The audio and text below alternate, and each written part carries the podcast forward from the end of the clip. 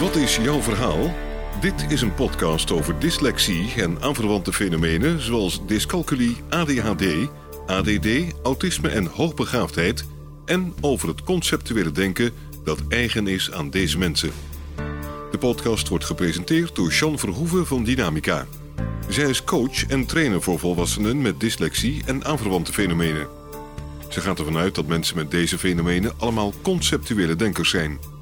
Als je dat weet en weet hoe dit denken werkt, is het mogelijk om een gemakkelijker en succesvoller leven te hebben en effectiever te kunnen functioneren in je studie of je werk. In deze podcast gaat ze in gesprek met mensen die hun eigen verhaal willen vertellen. Een verhaal dat gaat over labels, een andere manier van denken, hun tegenslagen, de voordelen van het conceptuele denken en hun succesverhalen. Sean Verhoeven spreekt uit eigen ervaring. Ze heeft zelf dyscalculie, dyslexie en ADHD. Welkom Rob. Dankjewel, Sean. Leuk om hier te zijn. Kan je in het kort jezelf voorstellen?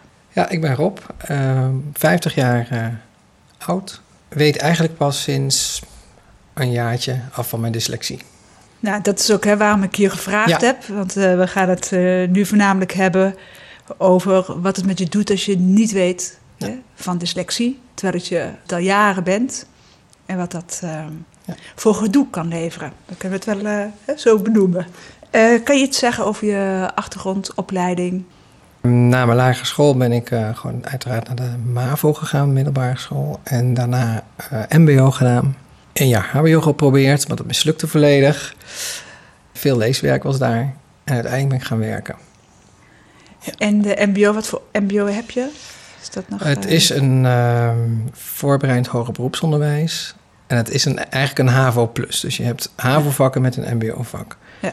En die VHBO bestaat niet meer, die voorbereid hoger beroepsonderwijs. Ja. Um, het was een opleiding waarbij je meer begeleiding kreeg, kleinere klassen had. Oh, dus eigenlijk beter uit de verf kwam dan in een reguliere HAVO. Weet je ook waarom je toen naar zo'n opleiding ging? Wat ik weet, wat er mij gezegd is, is dat um, ik een langzame en trage leerling was. Dingen wel begreep, maar heel erg veel uitleg nodig had. En er veel moeite voor zou moeten doen om toch normaal een diploma te kunnen halen. Diagnose werd verder niet gesteld.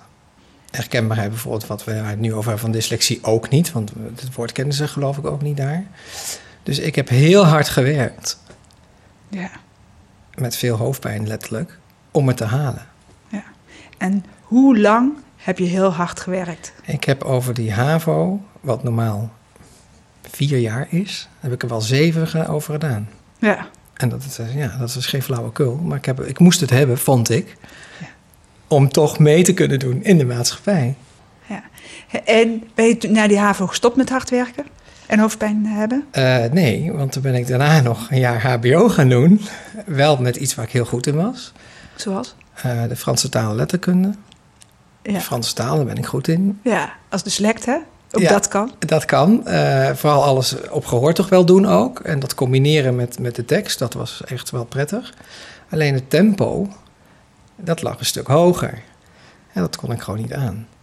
Nee. Dus na dat jaar dacht ik, nou, ik vind het wel best. Het is niet voor mij weggelegd. Misschien nou, kan ik het gewoon niet. Nog steeds in die fase van niet weten wat er aan de hand is. En Ja. toen gaan werken. Ja. Wat ben je toen voor, voor werk gaan doen? In eerste instantie ben ik in, uh, in een hotel gaan werken. Gewoon als uh, ober. En later ben ik in een warenhuis gaan werken. Als verkoopmedewerker. En weer later ben ik uiteindelijk in het bankwezen terechtgekomen. Wel op een klantenserviceafdeling waar je veel moet praten. Dus dat was voor mij heel fijn. En dan kon je ook gewoon heel veel vragen aan collega's stellen. Van nou, uh, hoe moet dit? Dus dan leer je wel.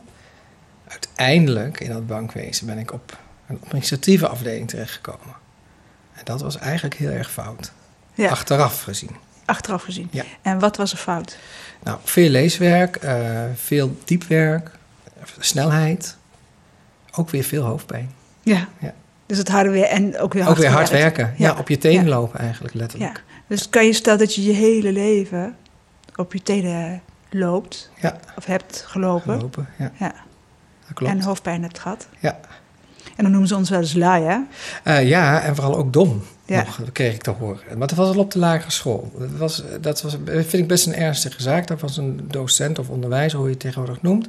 En die zei gewoon tegen mij: Nou, u bent nog dom voor de toenmalige huishoudschool. Ja. Dus waar je leert koken. Toen dacht ik: Ja, mevrouw, dit zeg je niet.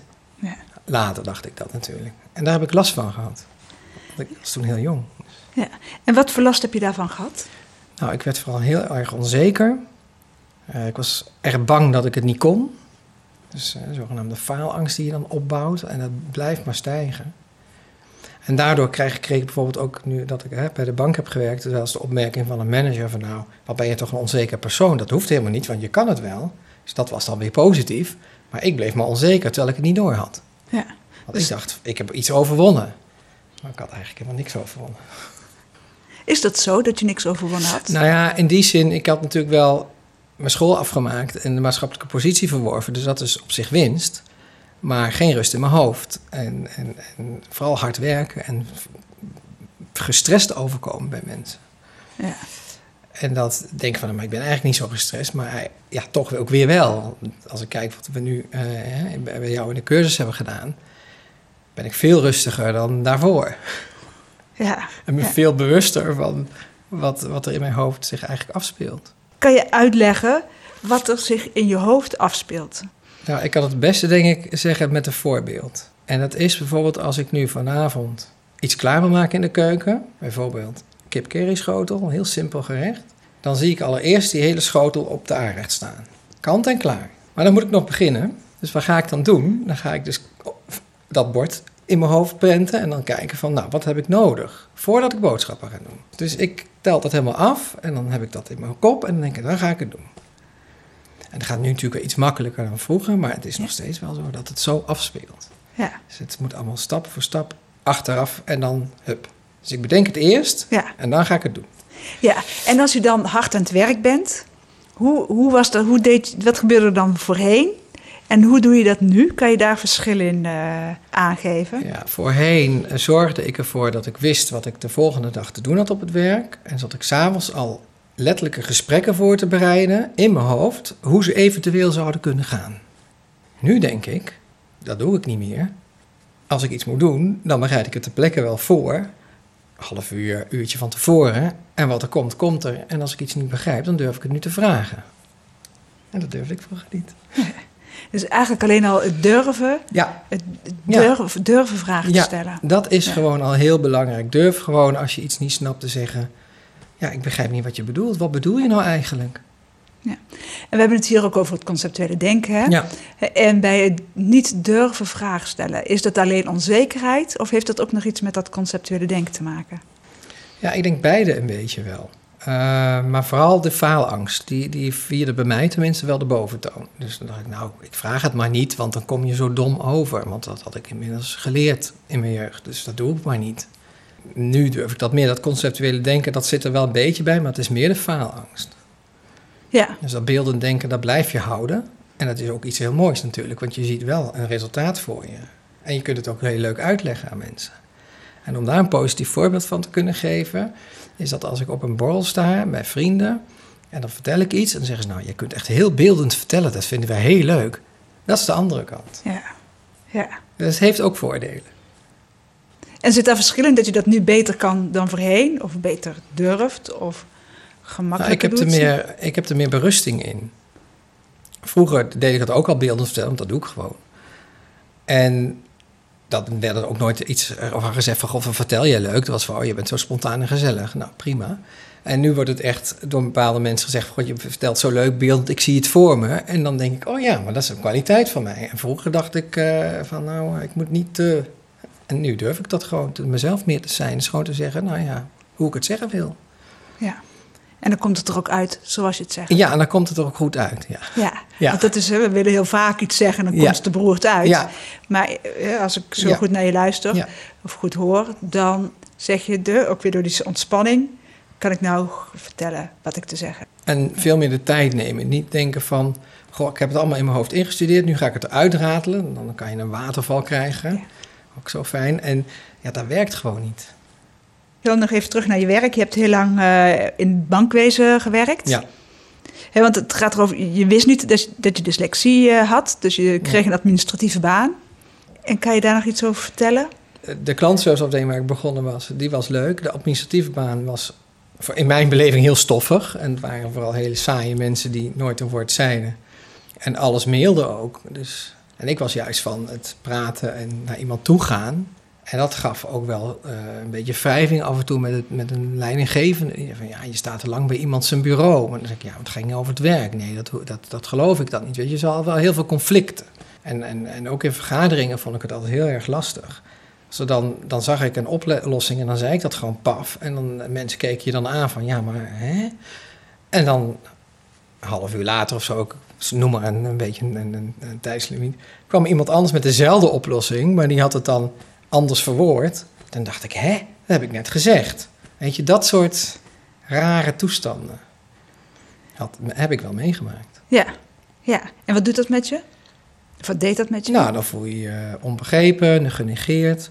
Ik heb het ook een keer uitgetest met een collega die mij wat beter begreep. En ik zei, nou, ik zeg, dan zeg ik dat en dan ga jij het ook dadelijk doen. Ja, dat is goed. Dus dat deden we. En bij mij werd een beetje raar gekeken.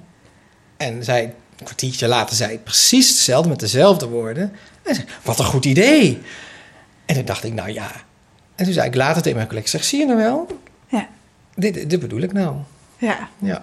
Ja. Dus ik ben heel blij dat ik uit die situatie uh, mezelf heb verlost. Ja. Je, je, bent ook ontslagen? Ja, door een reorganisatie.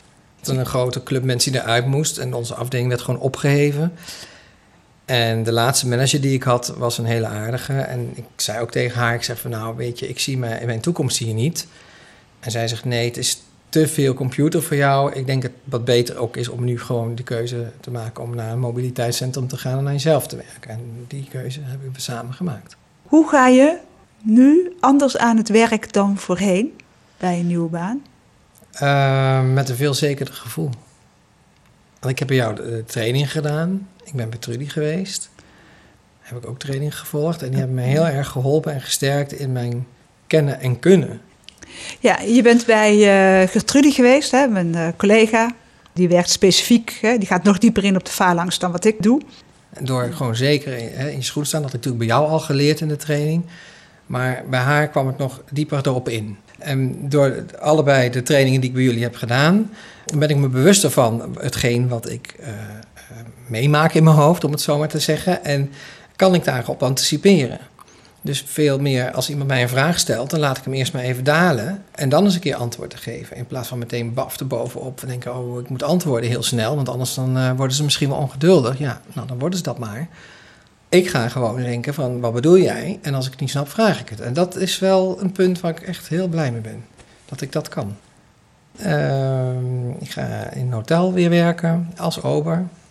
En uh, daarnaast ga ik ook nog een koksopleiding volgen. Terug de schoolbank Terug in? de schoolbank in, in die zin de praktijkonderwijs in. Dus veel doen. En uiteindelijk ook in de keukenervaring opdoen van hetzelfde bedrijf. En zo weer een nieuw carrièrepad eigenlijk uitstippelen. Hoe kan je het conceptuele denken, je creativiteit dadelijk kwijt in je werk? Dat is met name in de keuken, als kok. Want als ik dan een aantal gerechten dadelijk hè, iets mee moet doen, zal ik maar zeggen, en daar een bord mee samen moet stellen, dan zie ik eigenlijk het eindresultaat al. Dus ik weet hoe het wordt. En dan kan ik iemand uitleggen. En daar kan ik dan op anticiperen en, en, en dat kan ik gewoon vertellen, want in die keuken heb je geen boeken. Dan doe je gewoon alles uit je hoofd, wat je geleerd hebt in de praktijk. Dus dat is gewoon heel handig. En dan kan je het vertellen van nou, uh, leg het zus of zo, of ik laat het zien. En dan, uh, ja. En er zijn waarschijnlijk meer mensen die daar uh, met als conceptueel denker aan de slag zijn.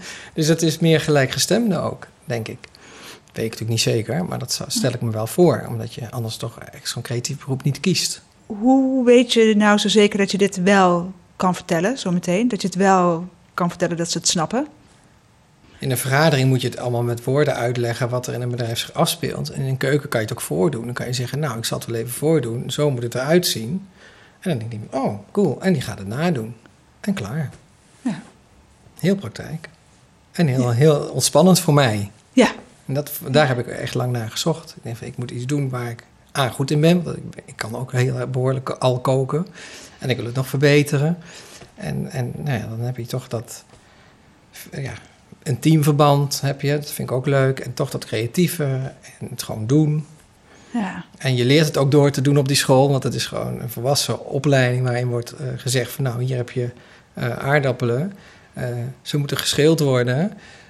Nou, dat weet iedereen denk ik wel hoe dat moet. En dan, en dan gaan we er iets van maken. En dan hebben ze al een plaatje hangen van hoe het eruit ziet. Dus ja, dat is gewoon ideaal.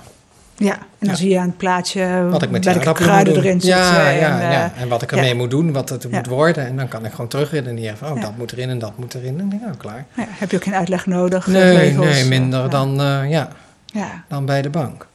Eh, die bank, want je hebt daar toch al jarenlang Ja, ge- gewerkt ja. op een plek waar je echt niet moest zitten. Heb ik er wel voor gezorgd dat ik daar een controlerende functie kreeg. Dus mensen ging helpen, eh, Oh, dingen ja. ging uitleggen. Want ik had wel kennis. Dus die kon ik dan gebruiken. En dan viel het gewoon veel minder op. En de controles kon ik gewoon op mijn gemak doen. En ik werkte gewoon tot s'avonds acht uur door, want dat had niemand door. Ja, oh, werk je over? Ja hoor. En dan ging ik gewoon naar huis. Ik maakte iets langere dagen, maar het werk kwam af. Ja. En ik hoefde niet zelf die brieven te maken. Dus dat was wel heel fijn. Ja, dat is wel een interessant, want je zegt ik Ja. was heel onzeker, ik had faalangst. En toch heb je geregeld dat je je werk zo kon doen zoals jij het wilde Ja. hebben. Ja. Kan je dat uitleggen hoe dat dan Ja, werkt? ik, Hoe ik, dat... ik heb het in de praktijk gezocht. Want eh, daar heb ik veel meer, minder eh, faalangst dan als ik bijvoorbeeld op een school zit. Die faalangst was echt op school. En in het werk was ik wel onzeker. Maar als ik gewoon kan praten en met mensen om kan gaan... en goed kan uitleggen aan mensen wat ik bedoel... als ik zekerheid van kennis heb, hè, dat moet er dan wel even bijgezegd worden... ja, dan lukt het me. En dan kom ik ook niet, niet heel erg wollig over. Dan, dan nemen mensen ook dingen aan. En, maar het moet wel die kennis hebben. Dus als je de kennis ontbreekt, of een beetje kennis hebt, of je denkt van ik, ben onzeker over mijn vaardigheden, ja, dan lukt het niet. Maar als je echt je vaardigheden hebt, dan kan je het wel een tijdje volhouden daar. Hoe heb je die kennis opgebouwd? En Door veel eh, informatieprogramma's erover te kijken op televisie, door veel te vragen, ook aan goede collega's, van god, wat eh, staat hier nou eigenlijk? Ik denk dit en dit, maar eh, kun je er nog eens wat meer over vertellen? Nou, dan werd dat gewoon uitgelegd. Veel door te doen. Ik moest ook cursussen doen daar. Dat is misschien nog een leuk voorbeeld. Eh, daar had je dan weer keuzevragen, met stellingen ook. En in die stellingen zaten dubbele ontkenningen en noem, nou ja, die nuances. Nou, die Feest, heb ik, heb ik voor ons, ja. nooit gehaald. Er waren gelukkig mensen die hoger opgeleid waren en ja, niet dyslectisch waren, denk ik, dat weet ik niet. Maar die haalden het ook niet. Dus daar we- verwees ik dan altijd naar, ja, maar die kan het ook niet. Maar ik moest het altijd doen en ik heb, ben daar gewoon eigenlijk 15 tot 20 jaar lang mee lastiggevallen. En ik heb me daar altijd omheen gekletst. Maar op een gegeven moment werd ik daar heel moe van, van het omheen kletsen. Maar ja, het moest. Ja.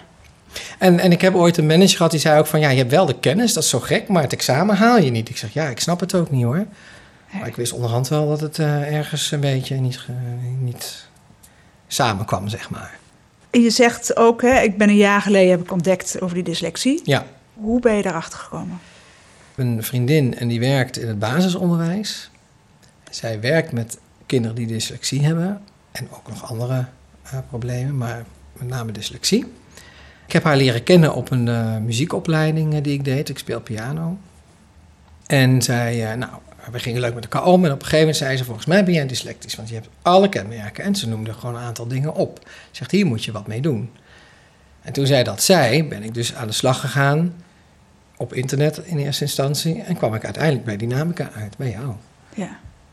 Heb je enig idee hoe het komt dat mensen het zien als lui, terwijl je dan, hè, wat je net verteld hebt, je hele leven keihard gewerkt, tot hoofdpijn toe, hè? Ja. Je hele Ja. leven keihard gewerkt hebt en toch zien mensen het als lui. Ja, mensen zien, zien een, een, een resultaat wat gewoon is voor hun. Wat, wat, hè, je draait mee in de maatschappij op een normale manier zoals zij dat ook doen.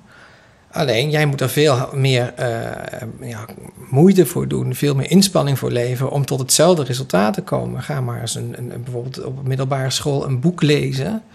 Eh, ik weet nog wel dat ik vroeger op mijn kamer bij mijn ouders zat een boek te lezen. En dan gingen al die letters door elkaar. En dan dacht ik, nou, ik zie niks meer weg, boek.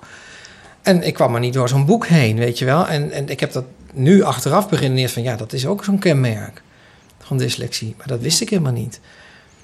En, maar de- uiteindelijk moet je wel dat afkrijgen. Dus mensen zien niet wat voor inspanning je levert... om tot een normaal resultaat te komen. En ik denk ook dat er nog steeds een taboe op dyslexie rust. En dat heb ik met name ervaren uh, in het kantoorbedrijf bij de bank. Uh, daar heb ik ook een collega gehad die zwaaide met een aantal uh, dyslexieverklaringen, zodat ze tijd, meer tijd kreeg voor het examen. Die hebben ze wel weggepest. Mm -hmm. En toen dacht ik, ja jongens, waar zijn jullie nou mee bezig? Want daar maak je iemand, kan je iemand mee kapot maken eigenlijk. Of heel erg in de put paraat. Dus ik vind dat ernstig als mensen daar niet serieus mee omgaan en het als een probleem ervaren, want dat is het niet. Het is gewoon een andere manier van denken en doen en handelen. Zo zie ik het. Ja, als je met wat je nu weet hè, over uh, dyslexie, uh -huh. hoe dat in elkaar steekt, had je dan je werk bij de bank anders kunnen doen? Ja, dat denk ik wel. Ik denk dan dat ik ook veel meer verkoop was gegaan en meer bij de bank zeg maar, aan de balie was gaan staan dan in plaats van zo'n administratieve afdeling proberen te maken. Had ik veel andere keuzes binnen het bedrijf gemaakt. Ja, dat denk ik wel.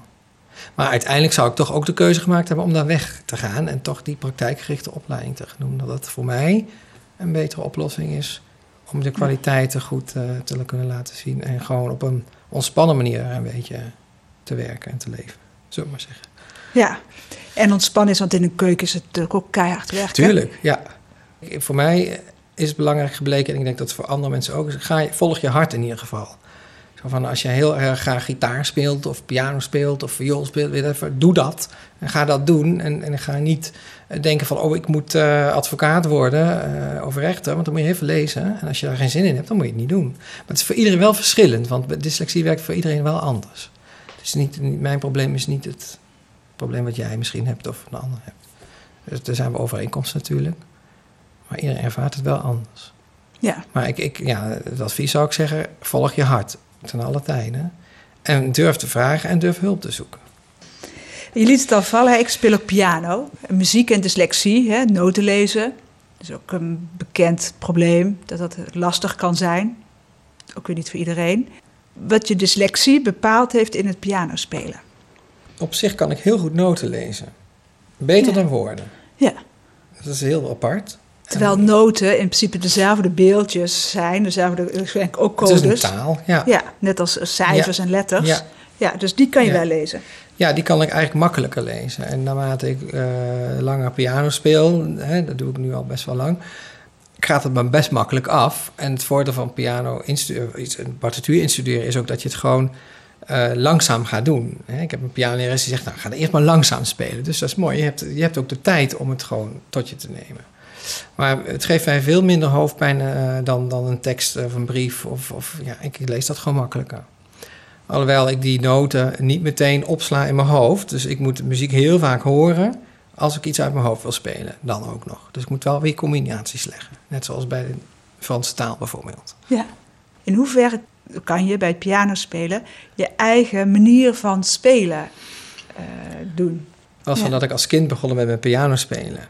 En dan moet je in de muziekschool een bepaald stramien volgen. En die docent die was echt gewoon, ja, sneller, sneller, schiet dus op. En, uh, en daar werd ik gestrest van. Dus dat, want dat kan je niet. En um, uiteindelijk um, had ze wel door dat ik tijd, meer tijd nodig had. Dus ze heeft dat wel bijgesteld. En uh, ik ben uiteindelijk ook van pianoles afgegaan toen ik naar de middelbare school ging en naar Amsterdam vertrok. De, of de MBO ging, dan moet ik eigenlijk zeggen, middelbare beroepsopleiding. En toen heb ik een tijdje wel zelf piano gespeeld om het bij te houden. En hier een lerares gezocht die heel geduldig is. En die zegt gewoon langzaam. En nou ja, doe maar, uh, het, het, staat wel zo, maar doe het eerst maar langzaam. En we gaan het uh, en daarna pas interpreteren, weet je wel. Dus je krijgt veel meer de tijd als je wat ouder bent. En ik denk wel, als je echt...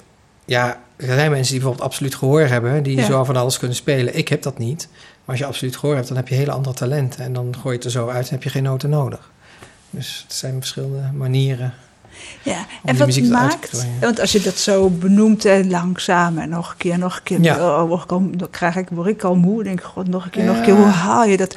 Dat je, dat, je dat dus wel nou, constant het, kan. Het is muziek, dus de leraar speelt het voor hè, van hoe het moet gaan klinken, dus dan weet je, oh leuk. Dus je hebt al een eindresultaat. Ja. En dan ga ik weer nootje voor nootje doen, nog een maatje en nog een maatje. En dat geldt voor iedere pianist. Hè? Ook mensen die gewoon helemaal niet dyslectisch zijn, die moeten ook alles repeteren duizend keer voordat ze het uit hun hoofd kennen. Ja, en nou hè, vertel ik, zeg ik, uh, ben ik ervan overtuigd ook dat we als rechter hersenhelft brein, dominante brein, hè, Ja, ja. beelddenken, associ- associatief denken, conceptueel denken, niet van de herhaling zijn. Ja, jij gaat een ander ha- verhaal zitten vertellen. Waarschijnlijk ook omdat ik dat van jongs af aan al doe. Ik ben dan met mijn vijfde jaar een beetje met die nootjes aan het pielen geweest. Dus, en eh, weet je wel. Ja, maar je zegt net op de muziekschool, eh zat ook maar iemand te zeggen sneller, sneller, Ja, die sneller. door, tuurlijk, uiteindelijk moet je het wel sneller doen. Maar het is, het is wel dat je als... In het begin heb ik natuurlijk wel alles nootje voor nootje moeten leren. ja, dus- maar wat maakt dan dat je daarin door, doorgezet hebt? Omdat ik van muziek houd. En dat daar genoeg energie in kan, eh, voldoening uit krijg, eh, ontspanning uit krijg uiteindelijk als ik daarmee aan de slag ga. Ja. ja. Dus het geldt zo weer dat we als mensen überhaupt, ook hè, voor iedereen geldt het, niet alleen voor ons ja. dyslecten, doen waar we goed in zijn. Ja, volg je hart.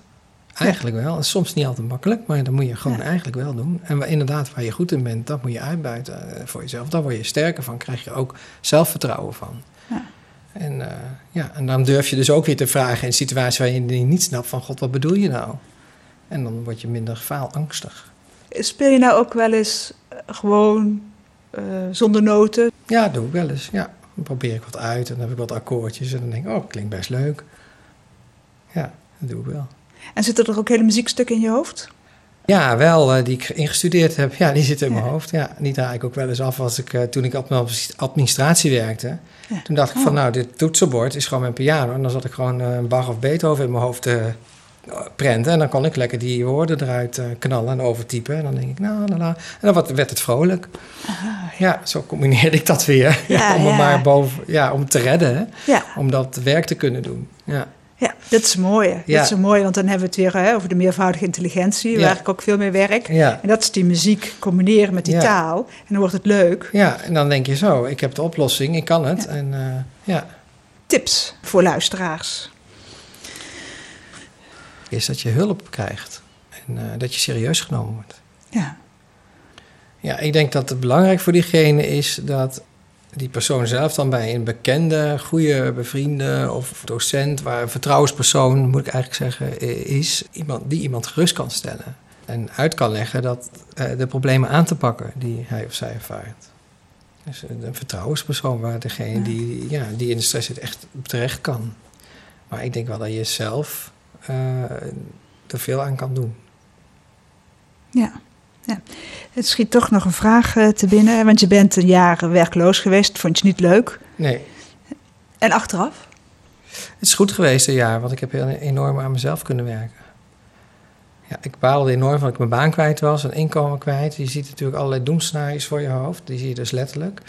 Ja, En nou ja, nu ben ik aan, een, an- aan het einde van dat traject en denk ik, oh, het is wel goed geweest. Ik heb aan mezelf kunnen werken, de trainingen kunnen volgen die ik nodig had. Eh zekerder kunnen worden over, mijn kwaliteiten. Waardoor je eh, ja, gewoon spannend door het leven loopt. En natuurlijk heb je nog wel eens problemen en issues, maar die los je dan makkelijker op. kunnen we dan tegen mensen zeggen van hè, hoe naar het ook is om je baan kwijt te, eh, kwijt te Mhm. raken? Dat er licht aan de horizon. eh, Ja, het zeker. En het, het is niet voor niks dat het, eh, daar, dat misschien gebeurt. Maar je kan altijd weer... eh, ja, dat klinkt heel cliché. Hè? Dan gaat de deur, dan gaat de raam open, wordt wel eens gezegd. Nou, dat is ook wel zo. En, maar je, je kan even tot jezelf komen en denken... hé, hey, het is kloot wat mij is overkomen, maar wat wil ik nu echt? En daar kan je... Want je krijgt in Nederland wel de tijd. Ik bedoel, je, je krijgt een uitkering en je, je moet natuurlijk wel sollicitatieplicht doen. Nou, dat doe je maar. Maar dan kan je in ieder geval eh, iemand in de arm nemen die... eh, niet beïnvloed is door eh, werkgevers of wie dan ook, maar die gewoon voor jou is. En, Ja. en jou gewoon kan analyseren en zeggen van, goh, kijk eens hierna, let eens daarop. Of misschien ben je wel goed in, in mijn geval in koken of in een eigen bedrijf of whatever. ja. Hoe ziet het eruit? Heb je al een beeld? Eh, ja, ik heb zeker een beeld. Ik heb, eh, ja, het, het doel is een eigen eh, restaurant te hebben en daar eh, de chef-kok te zijn. Dus eh, dat is eh, ja, leuk om naartoe te werken. Nou, ik kom graag een keer eten bij je. Ja, leuk, gezellig. Ga ik iets lekkers maken voor je. Dankjewel. Graag gedaan. Wil je reageren op deze podcast of heb je vragen? Stuur dan een mail naar podcast.dynamica.nl. De reacties zullen worden meegenomen in volgende podcasts. John Verhoeven geeft coaching, workshops en trainingen. Wil je meer informatie? Kijk dan op www.werkendyslexie.nl of www.geniaaloprechts.nl of bel 020 639 1099 020 639 1099. Jean Verhoeven heeft twee boeken geschreven over dyslexie, Slimmer dan je baas en Dyslexie, Stoornis of Intelligentie. Deze boeken zijn te koop in elke boekhandel. Stuur de podcast door naar iedereen waarvan je vindt dat ze meer zouden moeten weten over dyslexie, ADHD, ADD, dyscalculie, autisme en hoogbegaafdheid en het conceptuele denken. Deze podcast is gemaakt in samenwerking met Marcel de Hoog van Storytelling Media. Hij verzorgt de technische, redactionele en morele ondersteuning. Tot de volgende aflevering.